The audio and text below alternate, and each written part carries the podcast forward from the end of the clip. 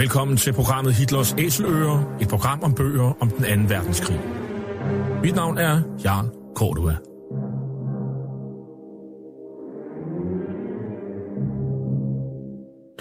Den anden verdenskrig blev indledt den 1. september 1939 med det nazistiske Tysklands overfald på Polen. Der var tale om en racistisk erobringskrig, der kostede mellem 55 og 70 millioner mennesker livet, og hvor nazisterne systematisk myrdede jøder, romaer, slaviske befolkningsgrupper, politiske modstandere og alle andre, der ikke lige passede ind i deres forestillinger om et ensartet folkefællesskab. Nazisterne de blev i årene efter krigen dømt ved krigsforbryderdomstolen i Nürnberg, og flere af deres organisationer, såsom nazistpartiet NSDAP, SS og Gestapo, de blev stemplet som ulovlige forbryderorganisationer. I den her serie, som vi har valgt at kalde for Hitlers Æseløer, præsenterer vi nogle af de mange bøger, som i disse år udkommer om den anden verdenskrig.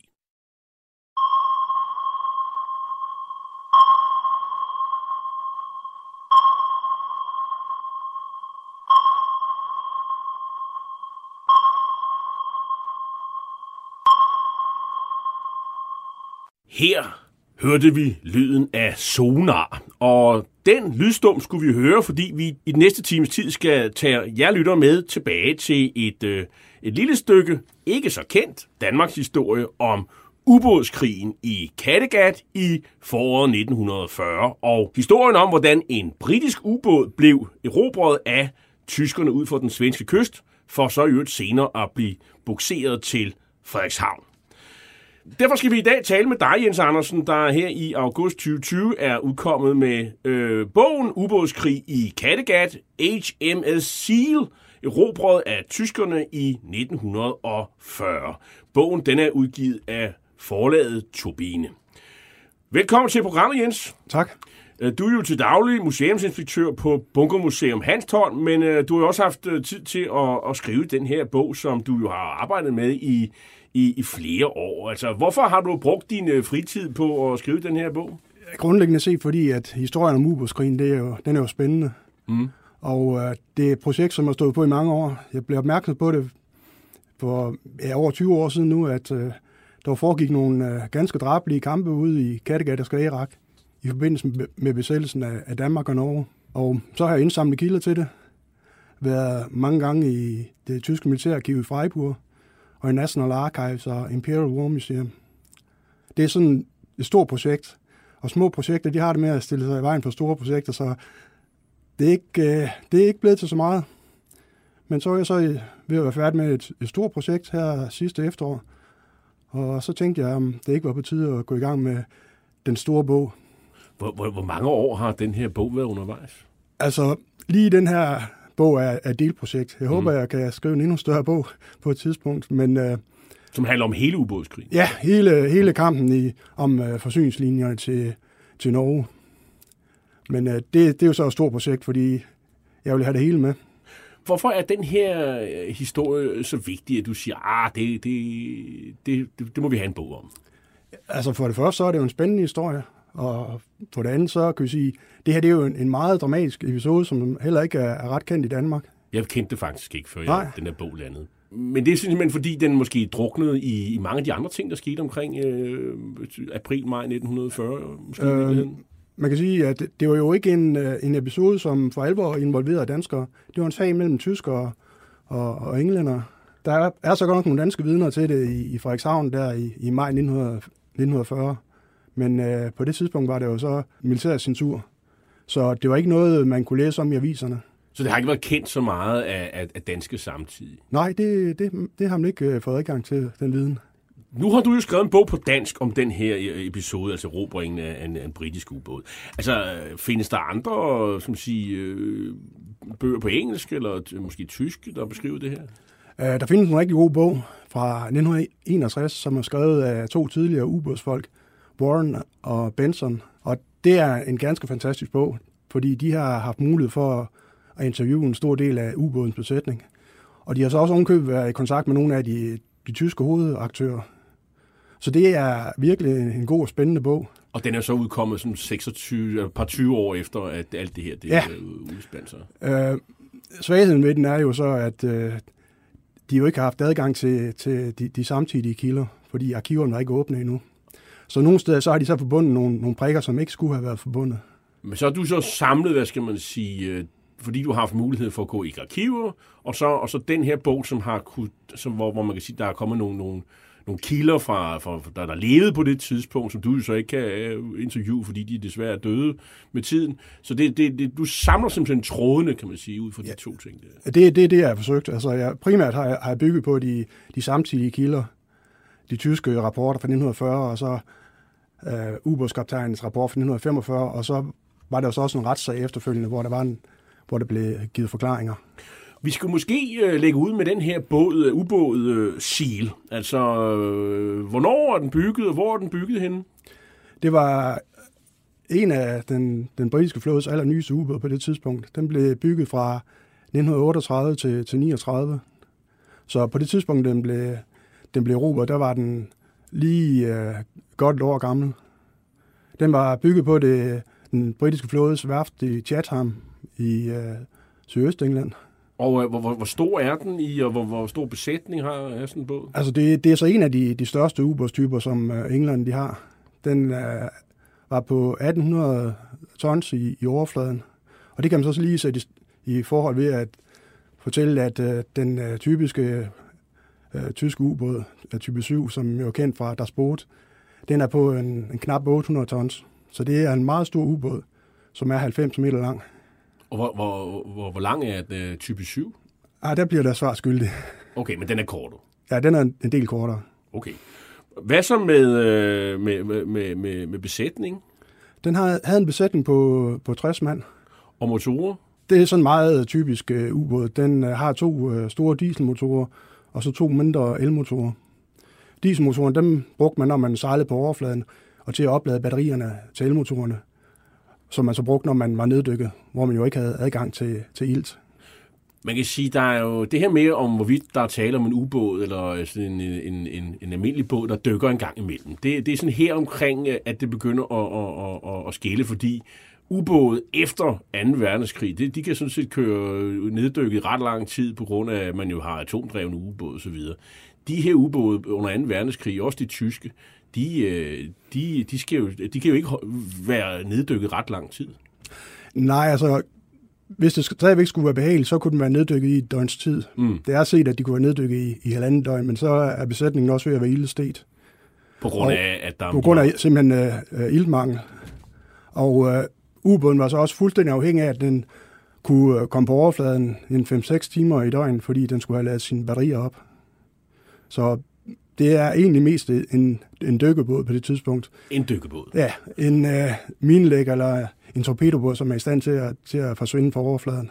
Ubådens hovedopgave, det var at lægge miner, så den havde plads til 50 søminer. Og yderligere var den så bevæbnet med 6 torpedorør, og så havde så yderligere 6 ekstra torpedoer, når de først var skudt af. Så det vil sige alt 12? Ja. Når man var på togt? Ja.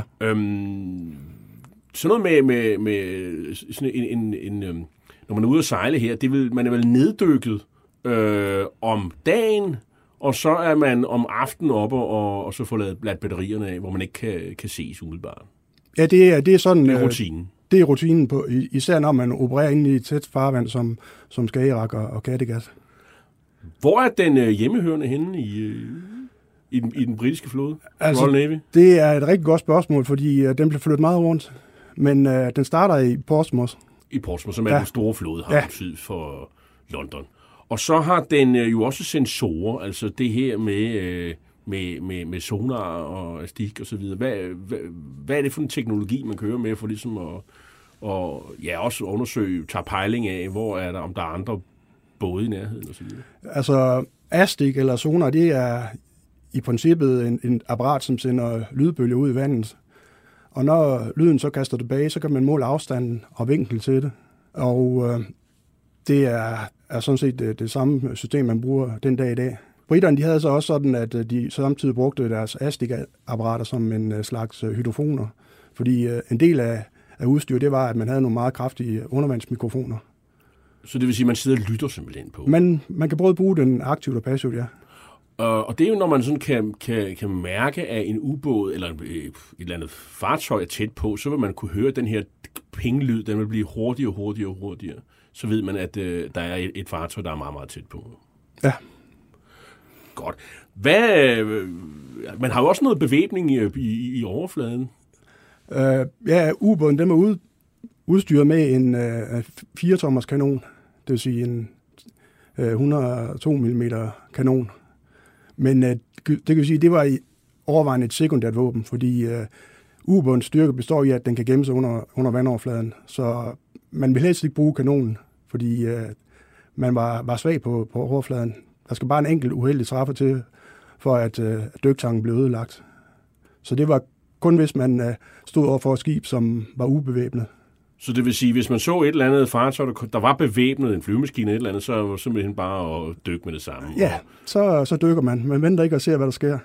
Og så havde man jo også nogle maskingeværer, man kunne hive op. Ja, altså Seal var udstyret med 2 maskingeværer, og det er faktisk en ganske svag bevæbning, fordi tilsvarende tysk ubåde var bevæbnet med en 20 mm maskinkanon og en 3,7 cm luftværnskanon, så der kan vi sige, der er de virkelig bagefter med hensyn til bevæbning. Nu kan vi sige, at det er ikke meningen, at en ubåd skal ophøje sig på vandoverfladen, hvis den støder på fly, men det kan jo blive nødt til at udkæmpe en kamp på overfladen, som vi jo så også ser her. Vi skal også lige prøve at beskrive båden her.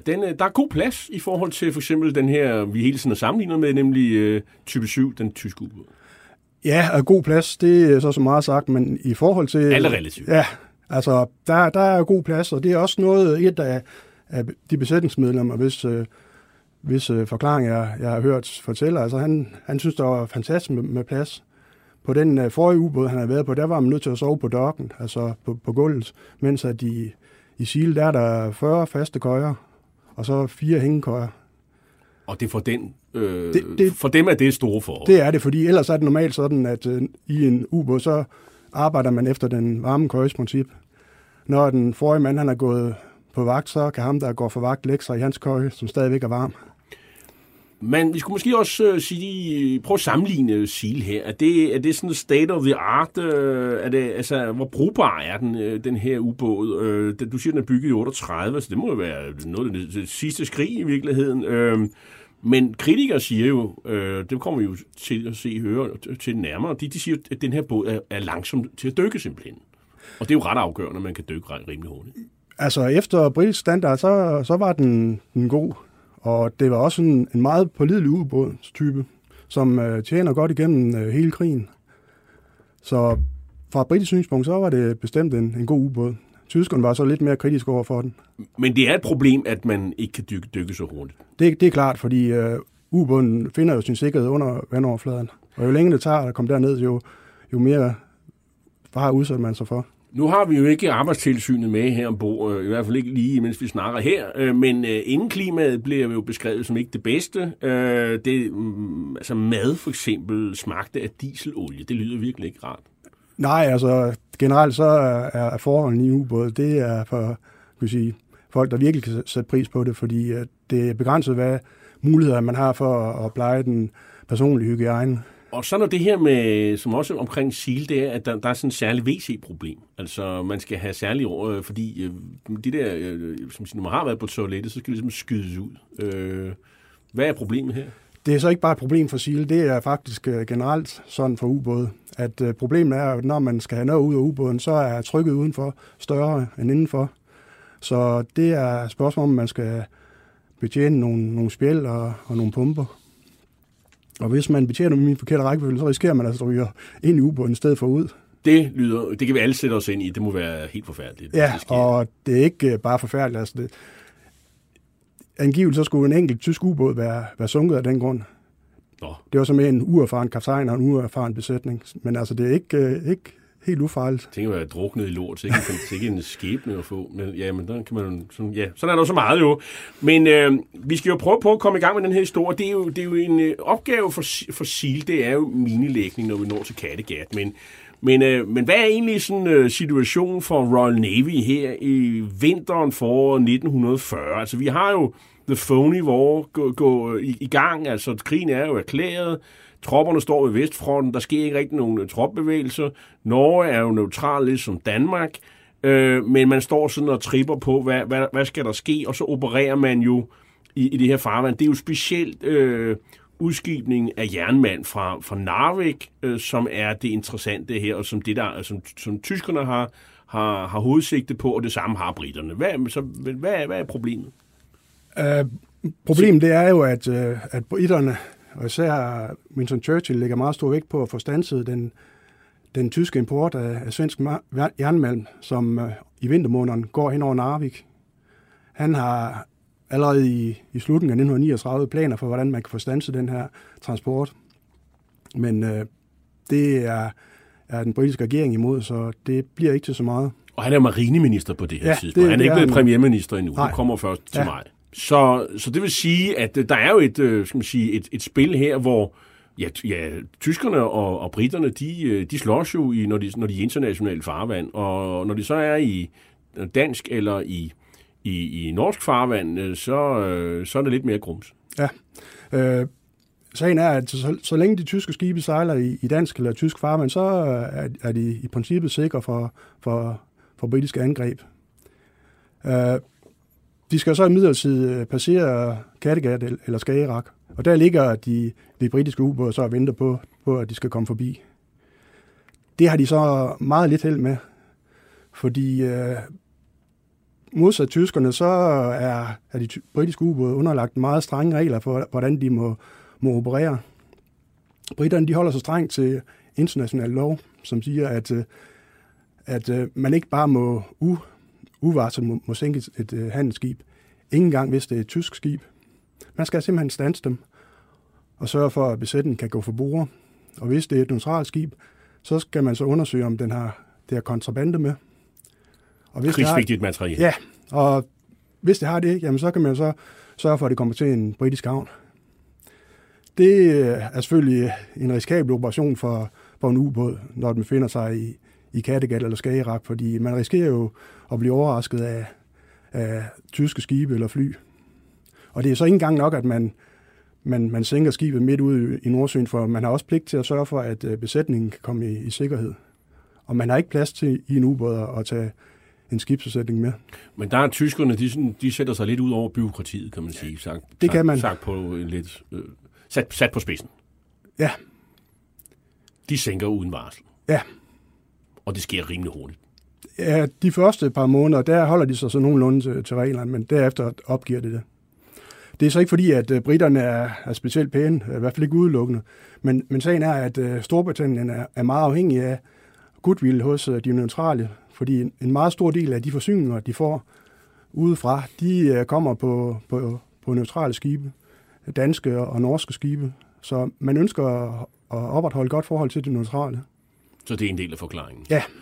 Men det vil så sige, at så ligger de britiske ubåde og andre fartøjer, og de ligger ligesom som hejerne ved stranden og venter på, at der kommer nogle tyske handelsskibe med jernmalm til Tyskland, som de så bruger til at holde krigsindustrien i gang. Og der er ligesom to muligheder. Enten så går de gennem Storebælt, eller så går de igennem forbi Vesterhavet. Og så skal man jo sådan lidt håbe på, at nu går der en rotte i fælden, for at sige det på den måde. Ja, og det har man meget lidt held med. Det er først hen over midten af marts 1940, at man forsænkede den første malmdamper oppe i Kattegat. Hvorfor er det så svært for briterne? Det skyldes jo det, at tyskerne de sejler i neutral farvand, så længe de kan. Og ubåden har meget lidt tid til at overhovedet få standset de her skibe. Fordi ubåden simpelthen sejler langsomt. Den sejler langsomt, ja. Og den har ikke, man har ikke særlig stor sigt ved det fra tårnet af en ubåd. Seal, de er jo på togt, inden de når Skagerrak. Jeg tror, de når omkring 10 togter eller sådan noget i alt, ikke? Og hvor er man henne? Altså, man er ganske vidt omkring. Faktisk så var Seal på vej til Kina, dengang krigen brød ud. Man befinder sig i Aden den 1. september, da krigen bryder ud. Og det er sådan lidt på sydspidsen af Saudi-Arabien, eller den arabiske halvø. Ja, og der holder man så pause et par dage, og så foretager man så et par patruljer ned i Det Røde Hav, Og så bliver man så ellers kaldt hjem, hvor der er behov for ubådene. Så foretager den enkelte togt ud i Nordsøen, så fungerer den også på et togt som en del af eskorten for en konvoj. Og det gør den et par gange. Så det er ikke den allermest spændende tjenesten er ude i der. Får den sænket nogle fjendtlige skibe? Nej, den får ikke affyret så meget som en torpedo vil affyret en ens granat. Det lyder ikke specielt moralsk sådan opmuntrende på den måde for mandskabet, at de ikke formår at sætte nogle stød ind mod fjenden. Nej, altså det er besætningen ved at blive træt af, og kaptajnen Rupert Lundstedt, han er også ved at være træt af, at der ikke er nogen mål for ham. Og det er, nu nævner du Lundstedt, han er kaptajnløjtnant, og hvis man sådan kigger ned på besætningen, jeg synes jo, at man skal, din bog er jo altså meget uddybende forstået på den måde, at der er jo en mandskabsliste, og man kan få vide, hvilke grader der er, og den er selvfølgelig med kilder og noter, intet at udsætte på. Der er en fin litteraturliste, og man kan også få lære lidt at vide om forskellige militære skibstyper, hvis man ikke ved som det. Den er fint illustreret, vil jeg sige. Og den her liste over besætningen, der kan man jo sådan følge hele deres liv, om de overlevede krigen. Det gjorde de fleste faktisk. Langt de fleste kan allerede nu afsløre. Men det er jo grunden til, at jeg vil sige det er, at det er jo unge mennesker. Altså, de er 20'erne alle sammen. Man kalder det for a young man's game. Den yngste mand, han er 20, og den ældste, han er 45. Men især blandt kaptajnerne gælder det, at det er unge mænd. Man regner med, at når en ubådschef, han når en alder af 35 år, så er han ved at være for gammel.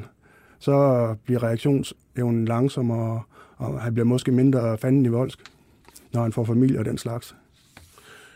Seals opgave i maj 1940, det er jo som sagt minelægning. Og hvor lægger man de her miner, og hvorfor gør man det? Man forsøger at lægge de her miner i der, hvor man regner med, at de tyske transportruter, de sejler. Tyske fragtskib, de sejler. Og på det her tidspunkt, der er kampene i Kattegat og Skagerrak ved at være æbbet ud. Fordi efterhånden så har de britiske ubåde fået så meget modstand, at det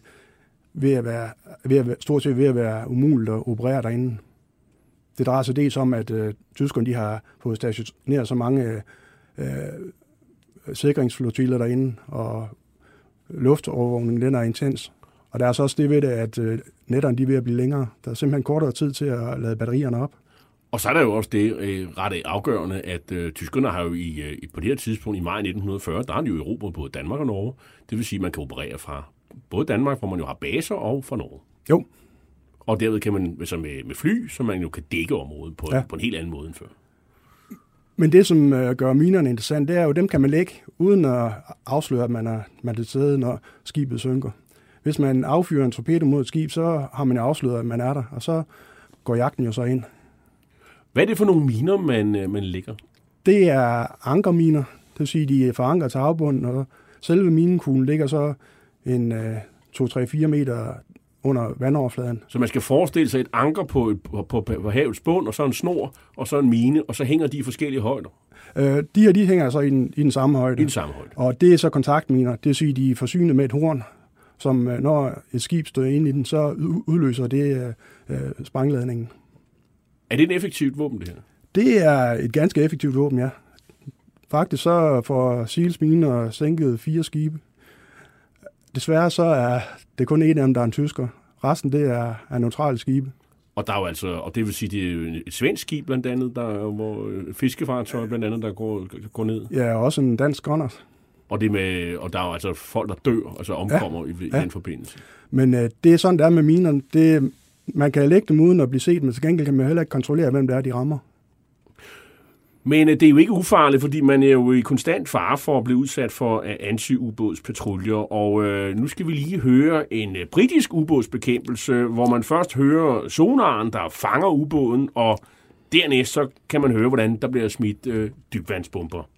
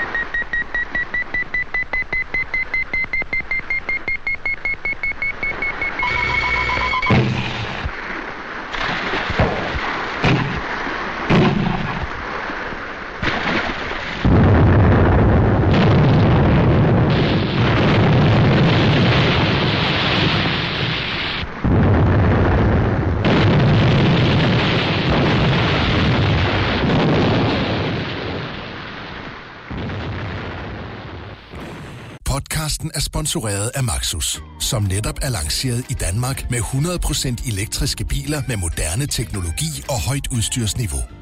Find din forhandler på maxus-danmark.dk. Ja, som jeg kan høre her, så hørte man alarmen, der gik, og så fik man smidt de der dybvandsbomber ud, og så hørte man lige efterfølgende, hvordan de blev eksploderet. Sæls skæbne bliver dog ikke, at den bliver sådan jagtet af en tysk ubådspatrulje, eller ubådsbekæmpelsespatrulje. I stedet så løber den jo på en mine, og det sker mellem kl. 18.30 og 19.30 den 4. maj 1940. Jens, hvor sker det henne, og hvad sker der så med sælen?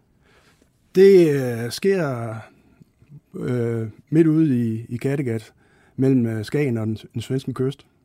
Sagen er, at tyskerne for at bekæmpe ubåde har lagt en spærring af miner hen over farvandet, som så er lagt i flere trin, fordi den primært er rettet mod neddykket ubåde. Og det har briterne ikke noget kendskab til.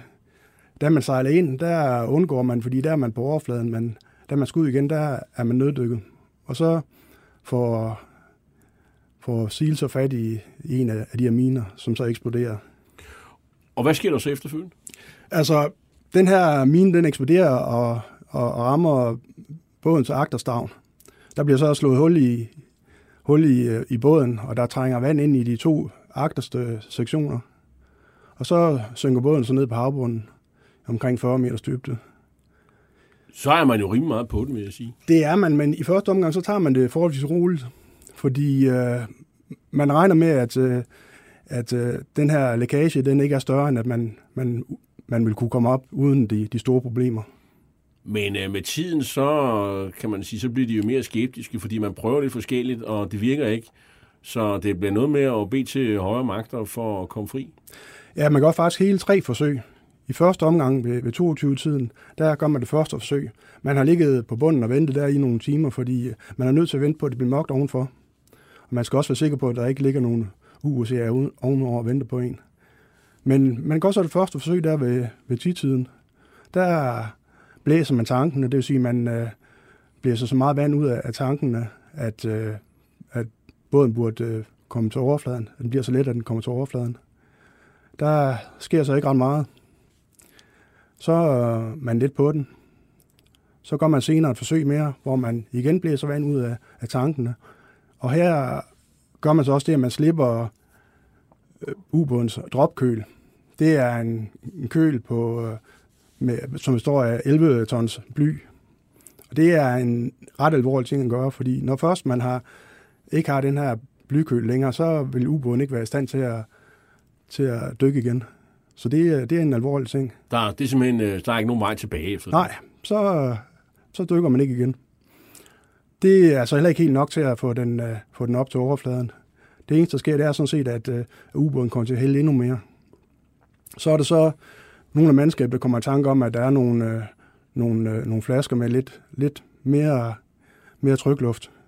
Og der er nogle ekstra tanke, som man ikke har fået blæst. Og da man så endelig får tømt det for vand, så begynder ubåden så at stige.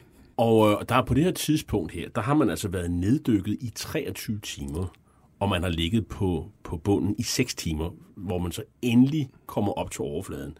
Og der er en af de her sådan, folk i ubåden, Harrison, han skriver senere, at han havde en konstant puls på 145, og normalen er jo 70, fordi han arbejdede i en oversvømmet afdeling med at lukke døre. Det vil sige, at de har været rimelig presset, må man sige, folken her. Og så er der jo det, som jo man også kan forestille sig, det er, at luften er jo dårlig. Altså, den er jo forurenet af kulilte. Ja, altså, hvis de ikke var kommet op på det tidspunkt, så havde der ikke gået mange timer, før de simpelthen var blevet kvalt. Og de er jo meget hårdt mærket af, at det er opholdelsen nede i ubåden med for lidt ilt. Det er bare det at gå et par meter, det føles som om, man løber en sprint. Og det er jo, altså man dykker ud her klokken 01.30, og der kommer man altså op til overfladen, det er jo så nat, og så konstaterer man jo så, at roret er jo i stykker, og man har meget svært ved at manøvrere, Og, men alligevel så Lonsdale, han træffer en beslutning. De kan jo ikke dykke igen, fordi der har vi jo allerede fundet ud af, og de kan ikke manøvrere. Så hvad gør de? Altså, man ligger der midt ude i Kattegat, og i første omgang, så prøver man så at sejle forlands. Men det viser sig, at roret er beskadiget, så selvom man sætter roret, så man kan sejle mod den svenske kyst, så sejler den mod den danske kyst, og det er i hvert fald derhen, hvor man ikke vil, fordi den er besat af tyskerne. Man vælger så at slå ubåden i bakgear, og man får så også lavet driveanker, som man fastgør på kanonen på fordækket, og på den måde så lykkes det så nogenlunde at få humpet sig i retning af den svenske kyst. Hvad håber man på, hvis man når den svenske kyst? Hvad er pointen med det? Altså, pointen er jo, at man ikke falder i tysk krigsfangenskab. Hvis man kommer ind til den svenske kyst, så må man regne med, at så bliver ubåden interneret sammen med sin besætning. Det vil sige, så vil man sidde derovre i resten af krigen. Men det er nok noget andet, end at være tysker. Ja, det er trods alt et foretræk frem for krigsfangenskab hos tyskerne. Men mandskabet er jo påvirket af kolilteforgiftning, og det får jo betydning for hele vurderingen af den her sag, når man kommer til det her, ja, søforhør, retssag er det faktisk, det er jo en krigsretssag, der kommer til. Men indtil videre er der ikke noget, der tyder på, at man reagerer skidt i ubådsledelsen. Nej, altså en ting, som Lundstedt, han undlader at gøre, det er at få bragt de her maskingevær op i tårnet, så snart man er dykket ud. Fordi han har den tanke, at når han har overlevet og kommet op fra bunden, så er det Guds mening. Så behøver man ikke at tænke på det. Hvor langt er man fra svensk farvand på det tidspunkt? Altså, man er omtrent midt i. Og man får så langsomt arbejdet så tættere på den på. Men den midt i, hvad betyder det? Ja, midt i Kattegat. Okay. Og man får så langsomt arbejdet sig videre fremad mod den svenske kyst. Og man er ikke så langt fra til sidst? Nej, på det tidspunkt, hvor de blev opdaget der, så er det en 2-3 sømil fra svensk farvand. Det er jo 2-3 sømil, det er sådan en 5-6 kilometer eller noget. Ja. Klokken er nu 3:30, altså 3:30 om morgenen den 5. maj 1940, og så kommer der nogle tyske flyvemaskiner. Og hvad sker der så? Ja, altså i første omgang, så ser man fra Seals tårn, der flyver en tysk flyver forbi, som så heldigvis ikke opdager dem. Men den næste kommer, så opdager den dem. I første omgang så forsøger Lundstedt jo så at forvirre ubåden ved at sende nogle morsetegn til dem, som ikke giver nogen mening. Men det lader tyskeren så ikke nar af, så han går til angreb og kaster sine bomber og beskyder dem med maskingevær. Hvem er de her tyske vandflyver her? Det er en enhed, som ligger på søflyvepladsen i Aalborg. Det er Arado 196 vandfly. Det skal vi lige høre, hvordan de lyder.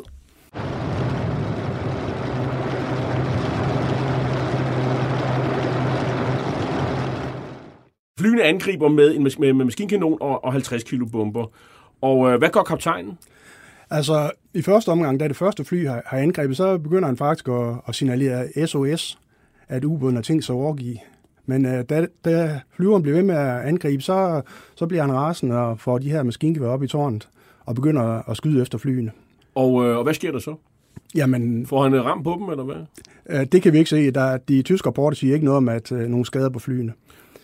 Så det vil sige, at det er en ulige kamp? Det er en meget ulige kamp, fordi søflyveren, de er udstyret med 20 mm maskinkanoner.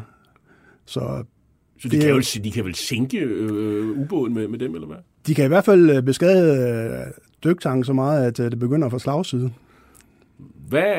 Der skal vel træffes en beslutning nu om, hvorvidt man kan nå den svenske kyst, eller om man bliver fanget af de her tyske flyver, og hvad der ellers kommer af fartøjer op på siden af dem? Altså det med at nå den svenske kyst, det har man opgivet på det tidspunkt, da først man er blevet optaget. Og hvad gør man så? Så kæmper Lundstedt så længe han kan med sin maskingevær, indtil de får funktionsfejl. Det, jeg tænker på, det er jo, at hvis ubåden bliver erobret, så skal der jo ligesom træffes en beslutning med, Astikken for eksempel, den skal jo ikke falde i fjendens lejr, og der er vel også nogle hemmelige koder og sådan nogle ting, der skal skilles af med. Det er rigtigt, men det var faktisk noget af det første, man overhovedet gjorde, efter man var kommet til overfladen. Det er, at man smider kodebøgerne i vandet. De kommer i nogle særlige sække, som er med blylodder i. Og Astikken, den går man straks i gang med at smadre, for at fjenden ikke skal få kendskab til, hvordan den fungerer. Så de bliver slået i småstykker og smidt ud over skibssiden. Hvad med admiralitetet i London? Er de informeret om, hvad der sker nu? Ja, også noget af det første, man gør, når man når op til overfladen, det er, at man afsender en melding til admiralitetet om at man har lagt sine miner, at man er i problemer og vil forsøge at nå den svenske kyst. Hvad er det for et svar, man får fra admiraliteten? Jamen, man får det svar, at man skal forsøge, når først astik og kodebøger er til side, så skal man først og fremmest tænke på mandskabets sikkerhed. Så det vil sige, at mandskabet går forud for ubådens? Ja. Problemet er altså bare, at det er en besked, som Lundstedt aldrig nogensinde får. Hvorfor ikke? Fordi at kodebøgerne er jo smidt i vandet, så han kan ikke læse admiralitetets meldinger.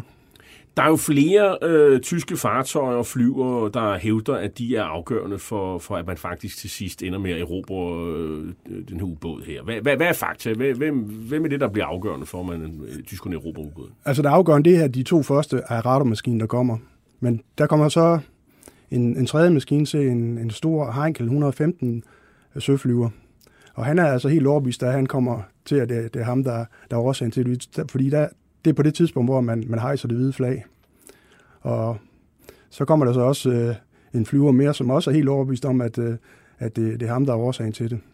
Det er jo generelt sådan, at man jo er tilbøjelig til at mene, at ens egen indsats, den er særlig vigtig. Der er sådan en bias der. Ja. Men der, på et tidspunkt er der jo så også en svensk maskine, der blander sig i løjerne. Ja, det er rigtigt. Svenskerne, de forsøger jo at holde øje med, hvad der sker langs deres kyst. Så der er også et svensk patruljefly ude, som tyskerne synes er for nysgerrigt. Er der udveksling af ild her? Kun fra den ene side, kun fra tysk side. Okay, så de skyder på svenskerne?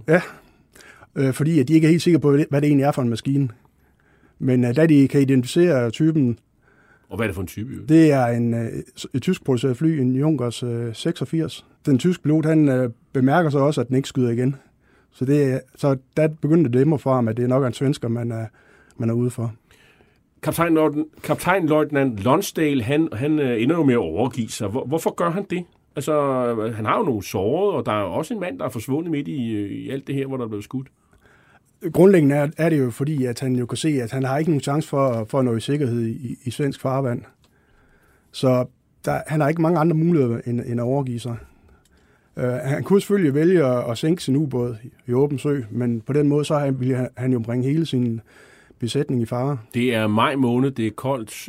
Jeg ved ikke, hvordan er vejret på det her tidspunkt? Det er faktisk godt vejr, men vandet er jo koldt, og hans besætning er jo også svækket af ophold under vandet, så de vil ikke have store chancer for at overleve det. Og de er også påvirket stadigvæk af at det her kolilteforgiftning, de har hovedpine, og de er døsige, og det, selvom man kommer op i frisk luft, så går der altså nogle timer, før man er frisk. Ja, så det påvirker så også ens evne til at resonere og tænke logisk. Så han træffer den beslutning, som man så kommer til at fortryde resten af sit liv. Det gør han? Ja, det gør han. Hvad ville han have gjort i stedet for? Ja, det er jo så det. Det er jo dilemmaet. Men sagen er jo, at det er jo en del af en, især en britisk søofficers ethos, at han ikke overgiver sit skib, lader fjenden overtage hans skib. Så det er jo et dilemma for ham, det her. Om han skal prioritere, at skibet det ikke falder i fjendens hænder, eller han redder sit mandskab. Men tyskerne, de erobrer jo skibet, og hvad kræver de af Lundstedt? De to første Arado-fly, som er kommet på stedet, de lander så på vandet, efter at de to andre søfly, de er kommet. Så lander den først på landet, på vandet, og så kræver de at få en officer ombord på flyveren, angiveligt som gidsel for at sikre sig, at man ikke sænker ubåden. Men man kunne nu også godt få indtryk af, at de er ude på at få et trofæ. Og det er så kaptajnløjtnant Lundstedt, som ja. Så bliver som svømmer over til... Ja. Til de her radarfly, som jo ligner de her Tintin-vandflyver, vi kender fra Tintin-tegneserierne. Og så flyver de ham til Frederikshavn. Nej, han kommer nu til Aalborg, søflyvepladsen i Aalborg. Og det er så ikke bare den ene mand, der bliver taget med til Aalborg. Da nu den anden Arado har set, at den første Arado har fået en souvenir med sig, så lander den også på vandet. Og forlanger at få en officer ombord. Okay. Og, hvem har så kommandoen tilbage på ubåden? Ja, det er jo lidt intrikat, fordi næstkommanderende, han er blevet såret under flyangrebet. Så det er tredje kommanderende, som i løbet af ganske kort tid bliver forfremmet 2 gange. Så, og han er en forholdsvis ung mand, som ikke har ret meget erfaring. Hvad sker der så med skibet? Jamen, der sker jo så det, at efterhånden så kommer der jo så en tysk ubådsjæger frem til ubåden.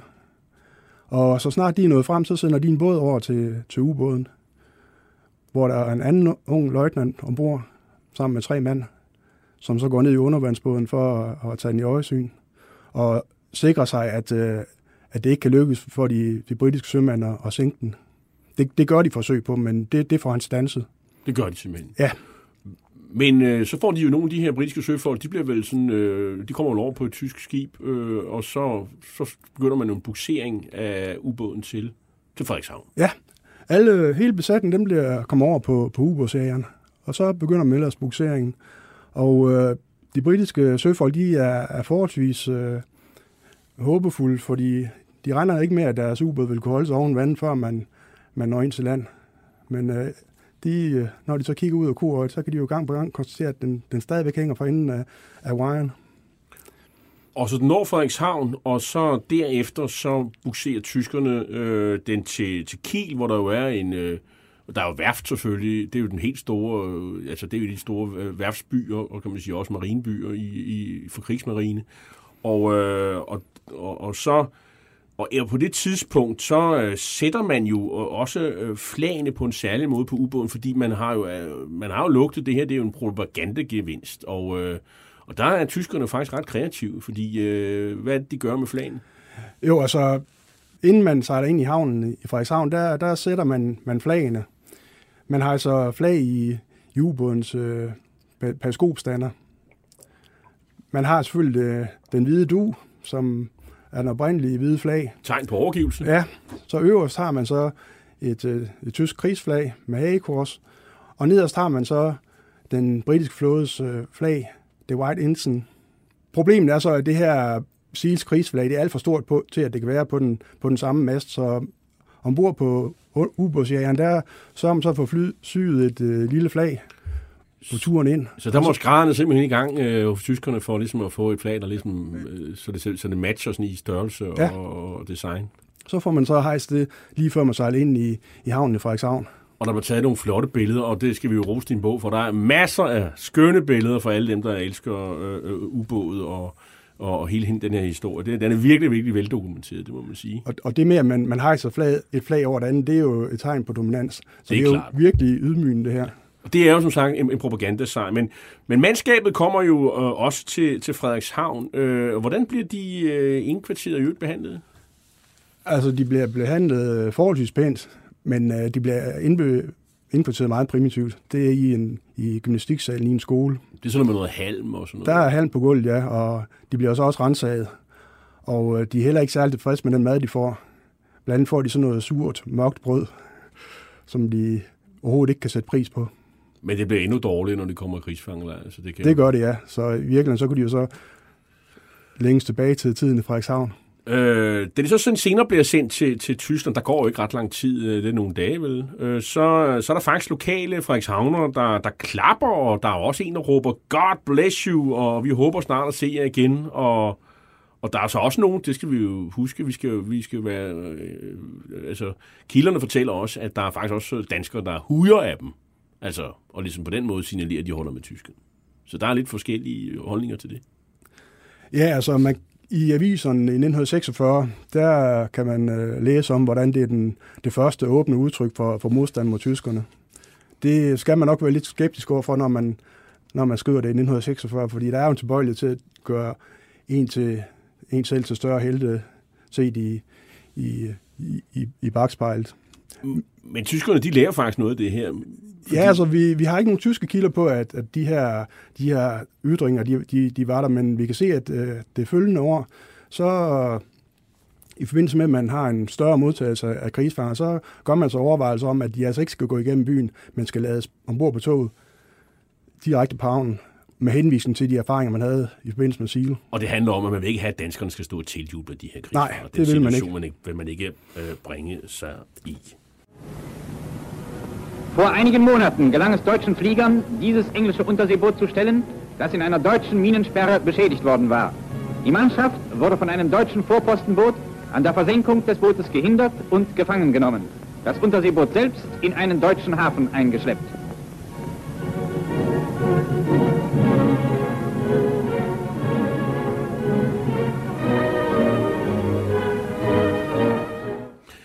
Ja, som vi kan høre her, det var tysk ugerevy fra 28. december 1940. Seal er erobret i Skagerrak og så i øvrigt indsat i tysk tjeneste.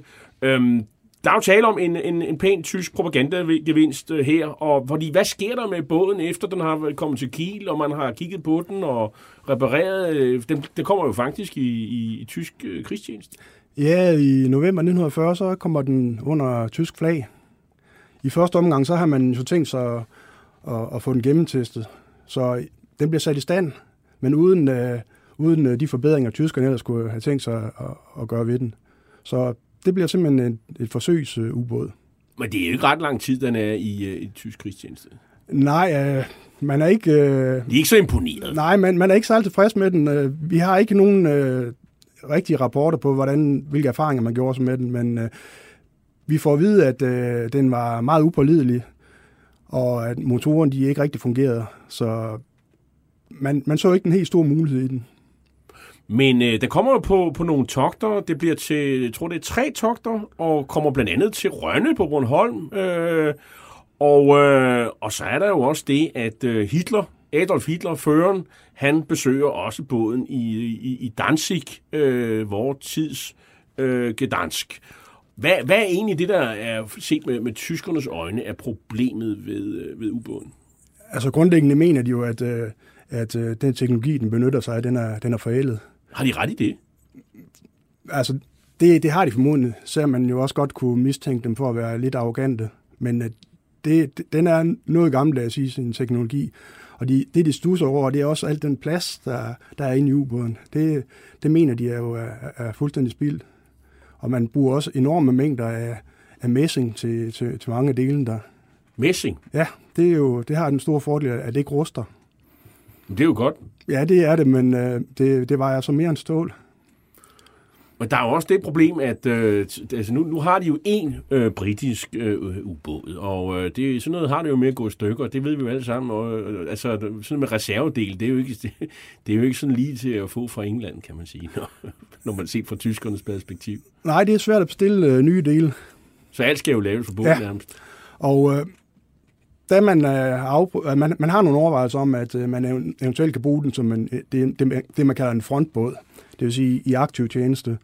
Men det opgiver man så også, fordi det vil kræve temmelig store ombygninger, fordi torpedorørene, de er for korte i forhold til de tyske torpedoer, og minegangen, hvor man har sømningen til at stå, den er for lav i forhold til de tyske miner, så man skulle lave nogle ganske store ombygninger, for at den ville blive brugbar. Men de bruger nogle kræfter på at sætte den i stand og ligesom få udbedret alle skaderne og så videre. Og 3 togter, det er jo ikke meget. Altså, hvad ender man med at bruge den til sidst? Jamen, det ender med, at den simpelthen stryger flaget i juli 1941. Det er tidligt. Ja, det må man sige. Og hvad så? Så er det lidt uklart, hvad der sker med den, men vi kan se, at den ligger så en overgang i Rostock på værftet, og det ser også ud, som om man har haft planer om, at man bruger den som et øvelsesmål i forbindelse med undervandssprængninger. Men i hvilket omfang det sker, det er svært at sige, for problemet er, at når først den er strøget af flådelisten, så er den jo ligesom ejerløs. Så der er ikke rigtig nogen, der interesserer sig for den. Er der i øvrigt noget, som tyskerne kan bruge ved det, de har erobret en britisk ubåd? Der er vel ikke ret mange andre britiske ubåde, de når at erobre i virkeligheden. Det er jo et kup også. Så er der sådan noget teknologi, de finder ud af, eller hvad? Altså kan de bruge noget, som briterne har fundet ud af til deres eget ubådsvæsen? Altså i første omgang, så indhenter de en hel del efterretninger, fordi... Alene i båden indsamler de 15 søsække fyldt med papir. Det er så ikke rigtig fortroligt materiale, men man kan hente nogle oplysninger ud af det, om hvordan man opererer osv. Så tror man så, at man gør et stort kup med torpedoerne, Fordi under kampene i Kattegat i april og maj har man jo fundet ud af, at de engelske torpedoer fungerer rigtig godt. I modsætning til tyskerne, som faktisk ikke eksploderer, når de selv når de rammer? Nej, det tyske ubådsvæsen det befinder sig i det, man kalder for torpedokrisen. Fordi man finder ud af, at ens torpedoer er meget upålidelige. Og det er jo alvorligt at sende sin ubåd afsted med torpedoer, som ikke virker. Det må man sige. Problemet er, at man har indført en ny magnetisk detonator, som skal eksplodere, når torpedoen passerer ind under skibet. Så at eksplosionen sker ind under skibet. Det vil som regel brække ryggraden på skibet. Så det er faktisk ikke så vigtigt at ramme selve skibet, hvis man skal helst have den til at eksplodere lige under kølen? Ja, det har faktisk den største virkning. Okay. Man finder så ud af, at de her magnetiske detonatorer, de er upålidelige. Man har ikke fået dem afprøvet ordentligt, og det viser sig især i forbindelse med den norske fjorde. Der er der et meget stor udsving i magnetismen på grund af grundfjeldet. Så enten så detonerer de her torpedoer for tidligt, eller også så gør de slet ikke. Og det er jo ret ubehageligt. Det må man sige. Fordi når man affyrer torpedoen, så og den eksploderer, så har man afsløret sin tilstedeværelse. Så det vil sige, at udover at man er tandløs, så bliver man også afsløret? Ja. Så gør Admiral Dönitz, chefen for det tyske ubåd, det er, at han befaler sin ubåd at bruge de gammeldags kontaktdetonatorer. Og så tror man så, at det problem er løst. Men det virker stadigvæk ikke. Så laver man nogle grundige undersøgelser, og man finder så ud af, at det drejer sig om, at når torpedoen de ligger ned i ubåden, så mister luftbeholderne i torpedoerne luft, så de svømmer dybere, end man er gået ud fra. Det vil sige, at de går under skibene, i stedet for at ramme midt på skibssiden. Man finder så også ud af, at de detonatorer, man har, de så heller ikke bliver udløst, hvis de rammer med en særlig skarp vinkel. Så i det hele taget, så står man i en rigtig dårlig situation. Kan briternes torpedoer, kan de så hjælpe på den situation, eller hvad? Det antager Dönitz jo. Så uden overhovedet at have fået dem afprøvet, så sætter han en produktion af 1000 kopier i gang. Det er så lidt forhastet, fordi da man så får dem afprøvet, så viser det sig, at de her detonatorer passer dårligt i de tyske torpedoer, fordi at de får simpelthen en ubalance. Så det ender med, at de skøjter hen over vandet. Så det er jo simpelthen skønne, spildte kræfter på alle lederkanter. På det tidspunkt så har han så fået produceret 400 af dem. Men tyskerne får så løst deres problem. Det gør de, men det har så ikke noget med Seals torpedoer at gøre. Men i første omgang, der mener man har gjort et kup. Men de får altså løst deres problemer senere. Hvordan gør de det jo? Jamen, man laver nogle korrektioner på de allerede eksisterende detonatorer. Så det vil sige, den her historie fortæller, at man troede, de kunne hjælpe det, men det kunne man så heller ikke. Så hvad er egentlig sådan bundlinjen på det her? Får man noget ud af, ud over propaganda og Europa sig? Det er meget begrænset. Mandskabet, de kommer jo i krigsfangelejre. Hvorhenne kommer de i krigsfangelejre? Ja, i første omgang så bliver det delt. Det menige mandskab og underofficeren, de bliver sendt til Togrun i Polen. Der har man indrettet nogle krigsfangelejre i nogle gamle fæstningsanlæg fra 1880'erne. Og det er nogle fugtige og klamme kasematter, de bor i der. Officeren, de bliver så behandlet noget bedre. De bliver sendt til et sted, som hedder Spangenberg. Det er et gammelt slot, hvor forholdene er betydeligt bedre. Og hvor er det henne, sådan cirkus? Det er over i Vesttyskland. Så, og det er også sådan en, der er jo det særlige ved det, at menige personel, de skal arbejde for føden, og officerer, de kan sådan spille kort og læse bøger og slappe af og så videre. De kan gro lidt have, hvis de har lyst til det, men de skal ikke arbejde. Nej. Det der er forskellen. Germany calling, Germany calling, Germany calling. One would describe as the height of cynicism the message sent by the First Lord of the Admiralty to the captain of the British destroyer Cossack, congratulating him on his gallant rescue efforts. Ja, det er jo Lord Haw-Haw, William Joyce, som vi hører her, og det er faktisk ham, som han sender jo sådan nogle engelsksprogede udsendelser i tysk radio, det er han jo mand for, og det er faktisk ham, der fortæller de pårørende i England, at besætningen har overlevet, og han oplæser jo så nogle af deres navne i den der udsendelse, han har. Og der er jo også nogle af de her folk, som formår flygte undervejs.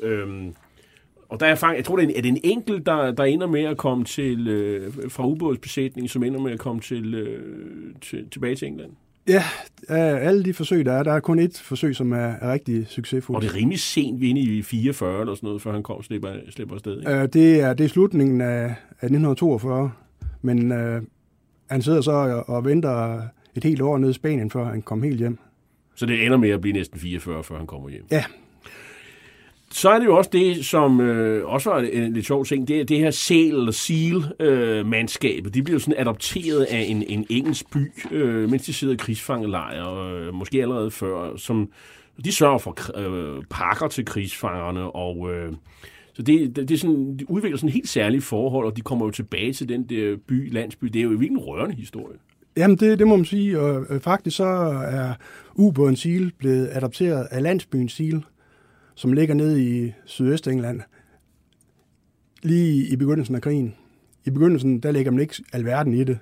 Der sender Lundstedt byen et billede af ubåden, og fra byen får man nogle pakker med bøger og strikket sokker og den slags.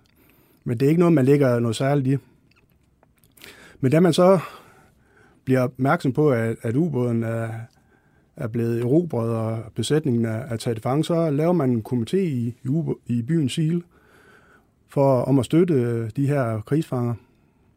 Så man får indsamlet store beløb og sender jævnligt pakker ned til fangerne nede i lejrene.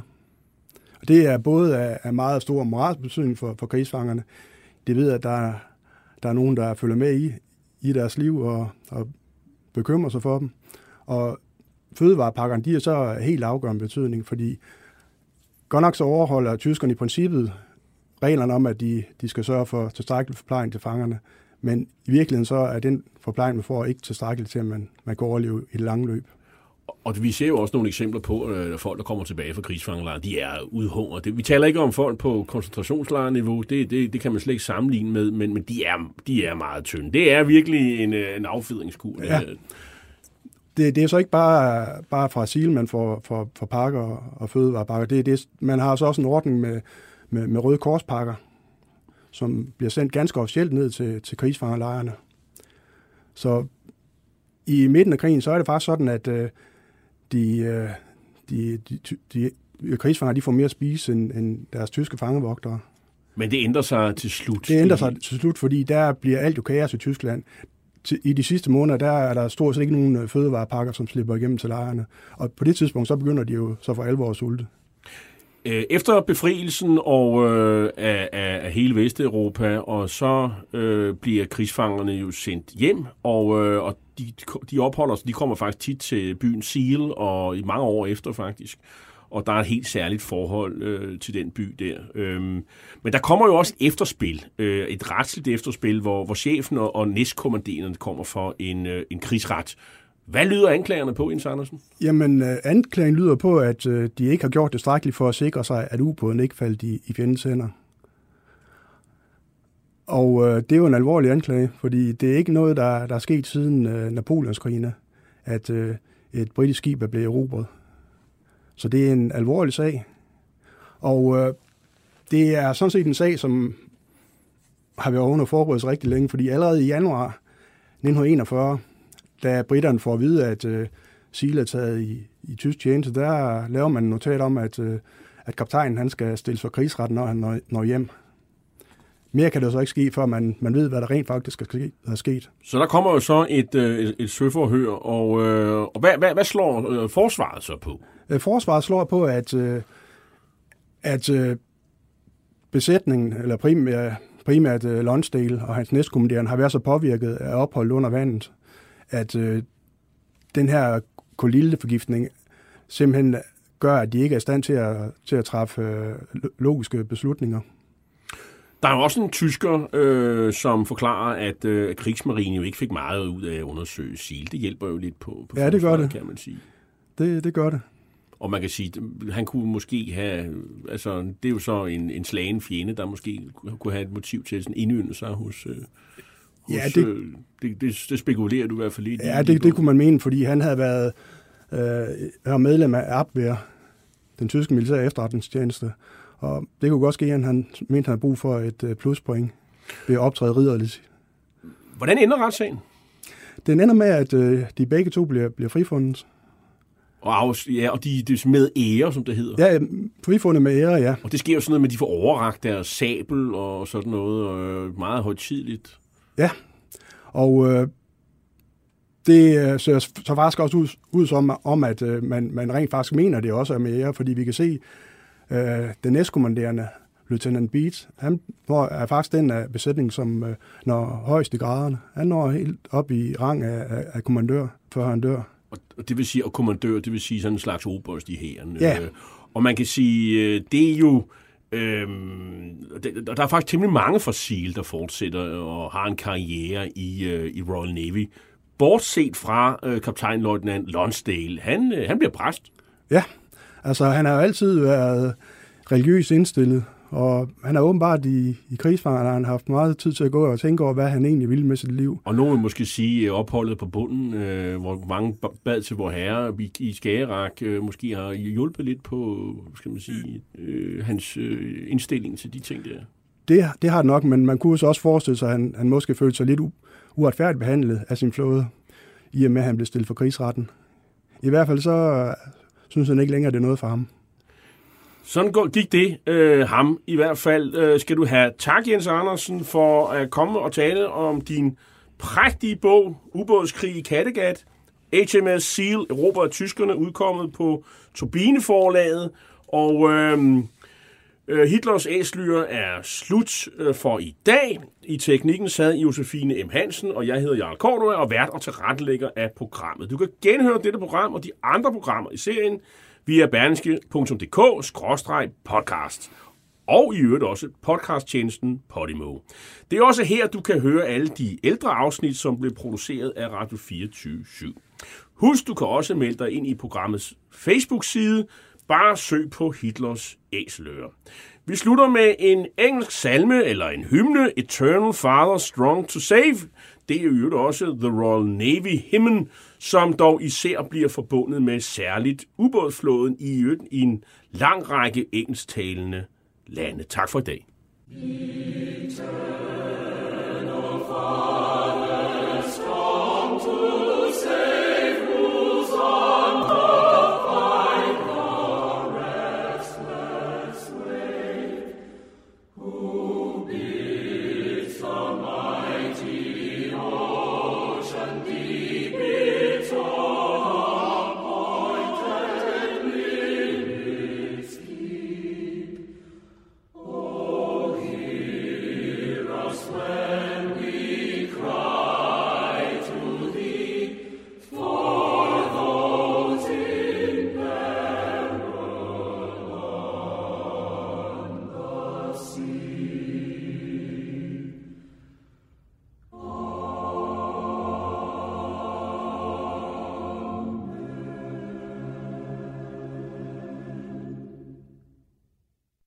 Podcasten er sponsoreret af Maxus, som netop er lanceret i Danmark med 100% elektriske biler med moderne teknologi og højt udstyrsniveau. Find din forhandler på maxus-danmark.dk.